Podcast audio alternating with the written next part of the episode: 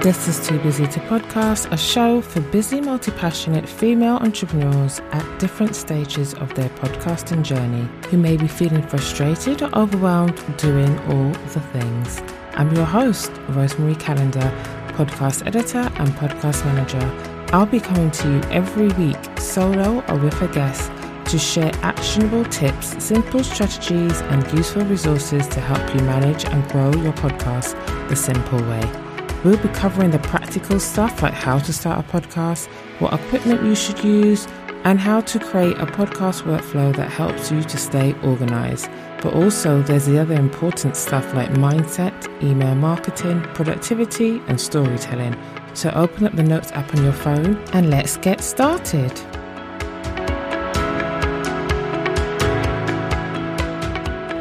There, and welcome to episode 22 of Too Busy to Podcast. If you're a new listener, welcome.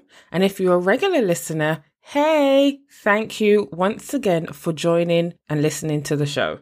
In this episode, I want to share some recording platforms. This is if you are a solo podcaster or if you do guest interviews as well. But before we dig into that today, I want to do another listener shout out. Rachel Boltfield, thank you so much for the lovely review that you left on Apple Podcast this week. Rachel said, a brilliant podcast and well worth a listen to all podcasters. Rosemarie really knows her stuff and packs each episode with great tips and advice. I especially enjoyed listening to Michelle DeNeo's story, which is part of the Spotlight series. There were great tips, and when you talk about short podcasts, that really resonated with me. I also love the four P's that Rosemarie recommends to follow when working on a podcast. Thank you so much, Rachel. Your words mean everything to me. I love that you've taken away tips and strategies and learnt so much from our guests. I agree that Michelle's story is absolutely amazing. If you have not listened to the Spotlight series episodes as yet, I will highly recommend that you do. Each podcaster shares something different. They've all had a different journey and it has been an absolute pleasure meeting each and every one of them. So thank you, Rachel. If you would like to be part of our listener shout out, please do leave a review and I will read your review out on the next episode of the show. All right, so let us get into today's episode. Today, as I mentioned, we are going to be talking about recording platforms. There are platforms that you could use as a solo podcaster, and then there are specialist platforms that you could use when you're interviewing guests. So let's kick off with solo. There's two that come immediately to mind, and that's Audacity and GarageBand. Audacity is for PC and Mac users, whereas GarageBand is only for Mac users. So make sure you choose correctly. They're both absolutely free. They're both great for beginners. I use Audacity still just because I know it really well. It suits my needs. I find it really easy to use and I've kind of got into a, a flow with it. So it's a lot easier for me. What I love about Audacity and GarageBand is that you can record directly into the software and edit at the same time as well. So, for example, me recording this episode, I am recording into Audacity. And then once I am finished, I can move my track up to the spot that it needs to be within my template, edit it, export it, and voila, done. So there's no, you know, recording it somewhere else and then having to download it and import it. None of that. When you're a solo podcaster, it's that little bit easier. You record in the platform that you also edit in. So those are two for you Audacity and GarageBand. Depending on what laptop you've got and what system you use, you can pick GarageBand or Audacity. Now, there's also Zoom. I know a lot of people, and I have got a couple clients who use Zoom to record their podcast. I don't recommend it just because, you know, Zoom is great. Zoom really blew up in the COVID pandemic when we we're all stuck at home, working from home. It was a way to communicate with our teams and our family. So, you know, Zoom is really, really popular. But Zoom is for meetings, it's for conferences, it's for webinars. The audio quality isn't really of the standard that you need it to be as a podcaster. But I do know that people use Zoom. I obviously won't say, oh, I can't work with you because you're using Zoom. But what I would recommend that you do to anyone listening to this episode is just invest that little bit of money and use something either free that I've already discussed, or if it's guests, use something else, which I'll come on to in a moment. Just this week, I was editing one of my clients' podcasts. They're co-hosts, so there's two of them. And it was very clear that the Wi Fi connection for one of the co hosts kept dipping in and out. And because they're batch record, all three episodes that they recorded that day were messed up. And that's one thing that I can't fix. So, you know, I can try and reduce a dog barking in the background. I could try and take out or reduce breaths. But what I can't do is fix Wi Fi issues. And the impact that that has is that it affects your voice. So either your voice cuts out and then I have a massive gap in a sentence, in a track, or your voice dips a bit and no amount of amplification will allow it to sound, it just sounds garbled. So I really don't recommend that you use Zoom if you are that way inclined, that's fine. There are some settings that you can use to make sure that you're using the platform to its most optimum. One thing I do recommend is recording on separate tracks, regardless of which platform you use, but definitely on Zoom, record on separate tracks. And why that is, is because when you are editing, and we'll come on to editing in a future episode, but when you are editing, you have more flexibility. So, for example, if a dog barks, you know, your dog just goes a bit crazy because the postman's at the door, you can edit that out. You can silence that. Whereas if you and the other person or persons are on one track, it's going to be extremely difficult because everyone is on the same track. Don't worry if that doesn't make any sense right now because we haven't covered editing, but it will make a lot more sense once we do. So I will make sure that those settings are included in the show notes for you so that if you do choose to use Zoom, you are set up for su- as much success as you can be. But I highly recommend that you use a platform that's been created specifically for podcasting. All right, enough about Zoom. Let's talk about platforms that are great for interviews. There are a few that I use personally and recommend personally. And then there's a couple that I came across that I've heard either from clients or I've come across in my research that are all in ones that I thought, oh, for someone who would like to record, edit, and publish in one platform, those might be quite interesting. So, first up, we have Squadcast. Squadcast is very, very popular. It's a platform that allows you to record directly into the platform. You have separate tracks. You're able to download in MP3 and WAV format. And again, this will all make sense once we start covering editing. You can do video. So you'll be able to see your guests. You can't record quite yet, but when I do my guest interviews, I do use video. I do record the video as well, but I find that just even seeing them really, really helps with the interview because I'm able to pick up on their cues of, you know, their body language when they're about to start speaking or stop speaking. And it just really, really helps with the flow of conversation. And you can have up to four people in one recording.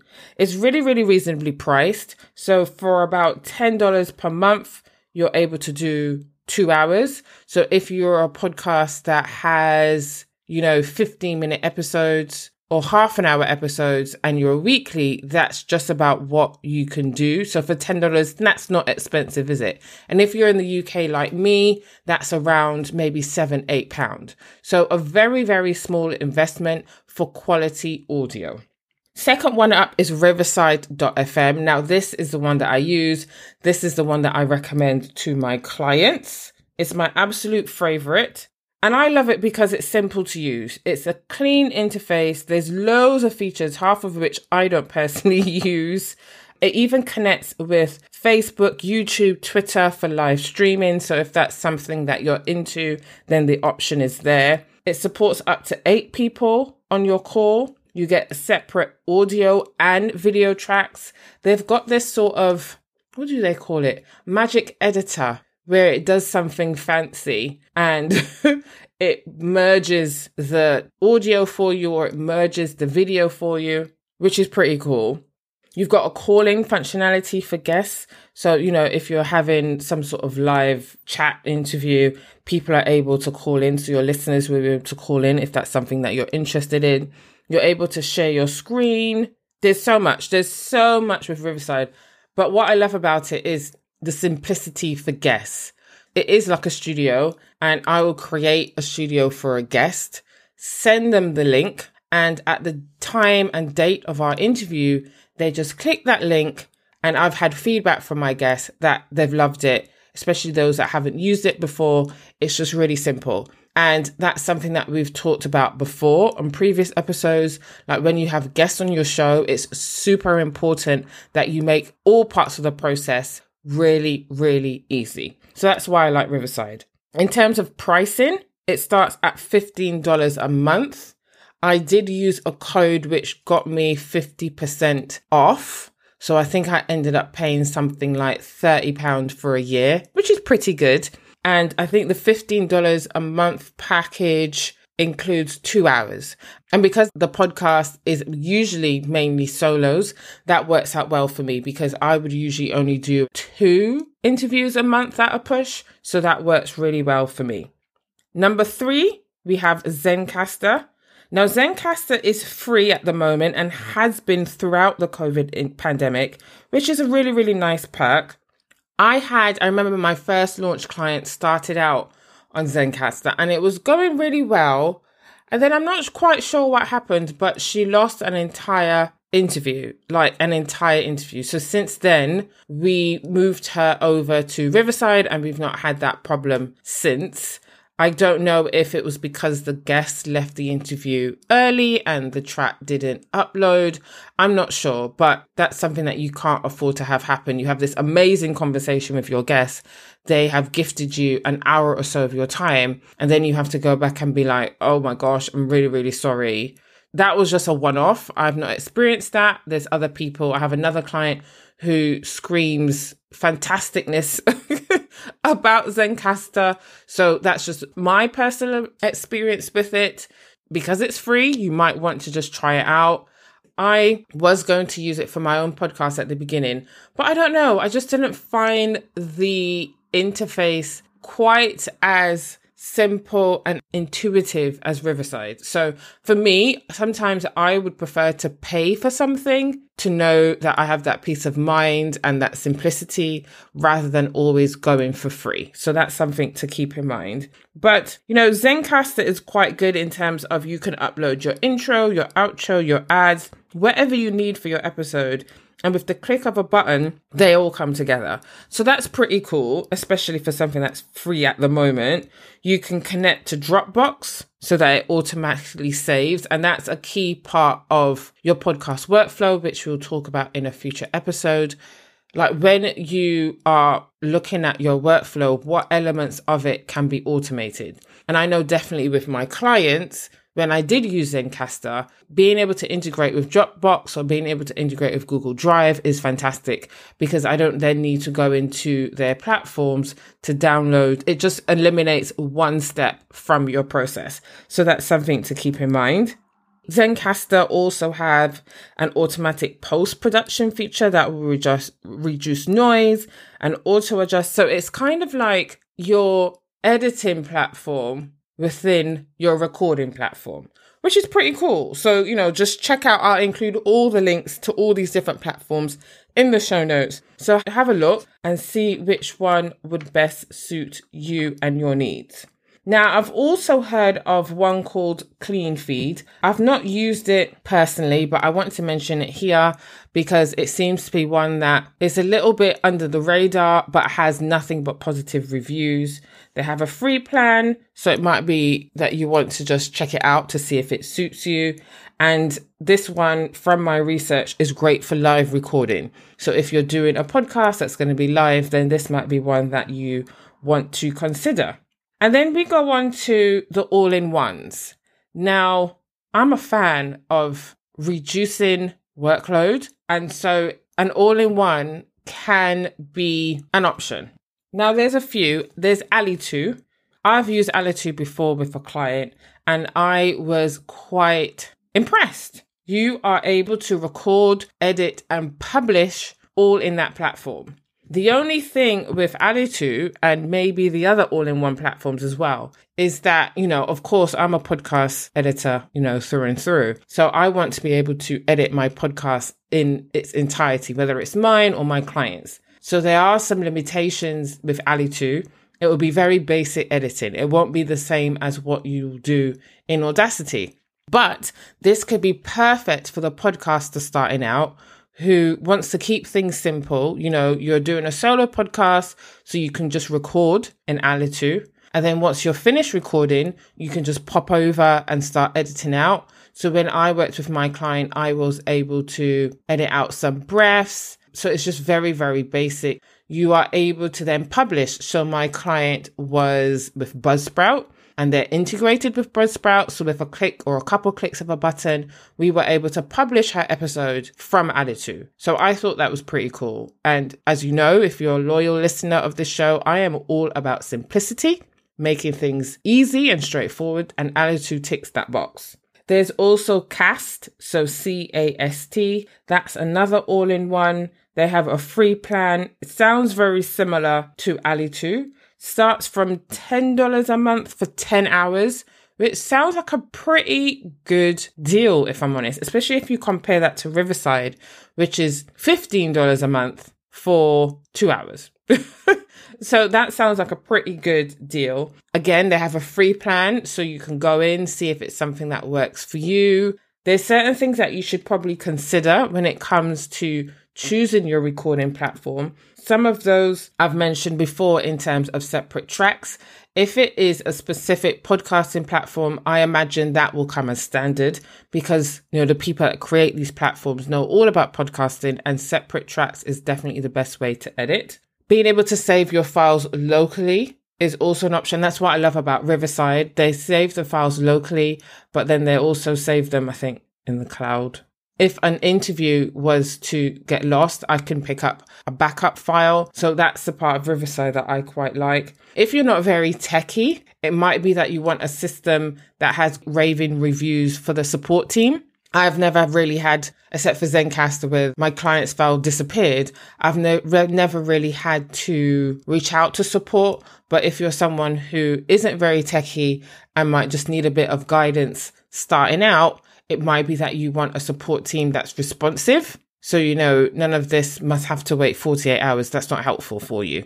Because if you're stuck with using a platform, waiting for that period of time is not very helpful. So maybe a four hour turnaround. And for as many of them, have a look at what they look like. As I mentioned, for me, Riverside is a very clean interface. It's very intuitive, but we're all different. So you might look at it and think, oh my gosh, this is too much because it has so many features. So it might be that you just want to create an account, look at a couple of them, especially the ones that are free. There's really no harm. See if there's a trial version for the ones that are paid and just have a play around to see which one suits you best. So to recap, there are a number of recording platforms if you are a solo podcaster or you will be doing interviews or you have a co-host. Zoom, as I mentioned, is not my preferred platform because it was made more for meetings and webinars and conferences. So the quality of the audio isn't at the level that one would expect for podcasting. So I always recommend that you use a platform that was created specifically for podcasting. If you are, however, just really comfortable with Zoom, that's what you want to use. I will include in the show notes instructions for how you can get the best audio. So there might be some things that you need to change in your Zoom account so that you can set up your podcast for success using Zoom. So that's it for today. Next week, we have an amazing guest on the show who is going to be talking to us about perfecting our podcast voice. I had such an amazing time interviewing this guest. We really got into the topic. I'll be sharing a video where we did some actual exercises, which I was not expecting, but you know, was actually quite fun. So I'm super excited to share that with you guys next week. So until then, stay safe and speak soon. Thanks for listening to this episode of Too Busy to Podcast. I know how busy you are, and I really appreciate you taking time out of your day to spend with me. If you enjoy this episode and you'd like to help support the podcast, please share it with others, post about it on social media, and subscribe or follow the show wherever you listen to podcasts. Until next week, keep calm and podcast. See you then.